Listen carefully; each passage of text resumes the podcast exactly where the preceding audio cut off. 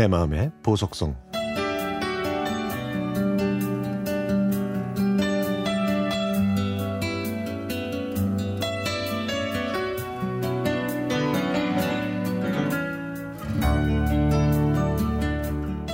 저희 집은 제가 7살이던 1967년 흑석동으로 이사 왔습니다.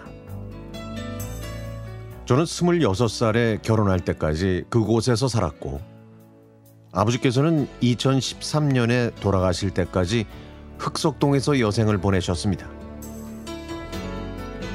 저에게 흑석동이 특별했던 이유는 저희 집에서 5분만 걸어가면 한강으로 연결되는 언덕이 있기 때문이었습니다. 자풀이 무성한 그곳을 내려가면 백사장이 펼쳐졌고 거기엔 중앙대학교 조정팀의 요트가 가지런히 정리되어 있었죠. 여름날 저녁에는 한강물이 모래를 간지럽히고 사람들이 여기저기서 장어를 구우면 강물에 비친 붉은 낙조는 평화로운 그림을 그렸습니다. 겨울에 강물이 꽁꽁 얼면 한강에서 스케이트와 썰매를 즐겼고요. 제가 다니던 초등학교에 태권도부가 생겼습니다. 활동적이었던 저는 그 태권도부에 들어갔는데요. 저는 단전에서부터 끌어올려 지르는 이 태권도의 기합 소리를 좋아했고 절도 있는 품새는 정말 멋있었습니다.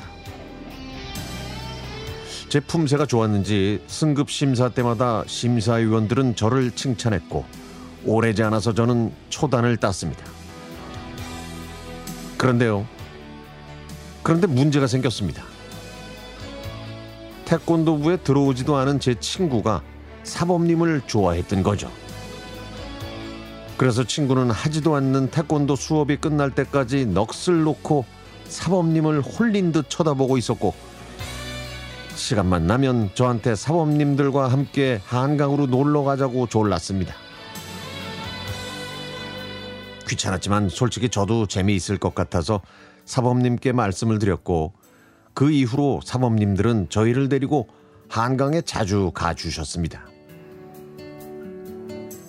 아침에 한강은 태양에 반짝이는 물결을 만들었고 태양이 머리 위에 있을 때는 무심한 듯 강물이 흘렀습니다. 해질녘에는 붉은 빛이 검푸른 물색과 합쳐졌죠. 제가 이렇게 밖에 자주 나가고 늦게 귀가하자 아버지는 저를 다그치셨습니다. 결국 저는 있는 그대로 다 말씀을 드렸고 아버지는 태권도부를 그만두라고 호통을 치셨습니다. 그래서 제 태권도 단증은 초단에서 멈출 수밖에 없었죠. 그다음부터 저는 학교나 동네에서 사범님을 만나게 되면 쑥스럽고 죄송한 마음에 얼굴도 제대로 들지 못했습니다. 지금 한강은 많은 사람들의 쉼터가 됐지만 자연스럽게 널브러진 잡풀과 물에 쓸리던 그 모래, 장어구이 냄새 풍기던 그 놀이배가 있던 그 시절의 낭만은 느낄 수가 없네요. 한강은 바로 제게 그런 곳이었습니다. 제가 대학을 졸업할 때까지 아침 저녁으로 계속 만났던 그 한강.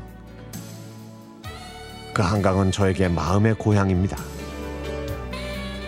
장맛비 때문에 방송국 보도 촬영 보도 차량이 88도로에서 방송을 하는 모습을 보다가 갑자기 제 추억이 떠올라 내 마음의 보석송에 제 마음을 적어봅니다.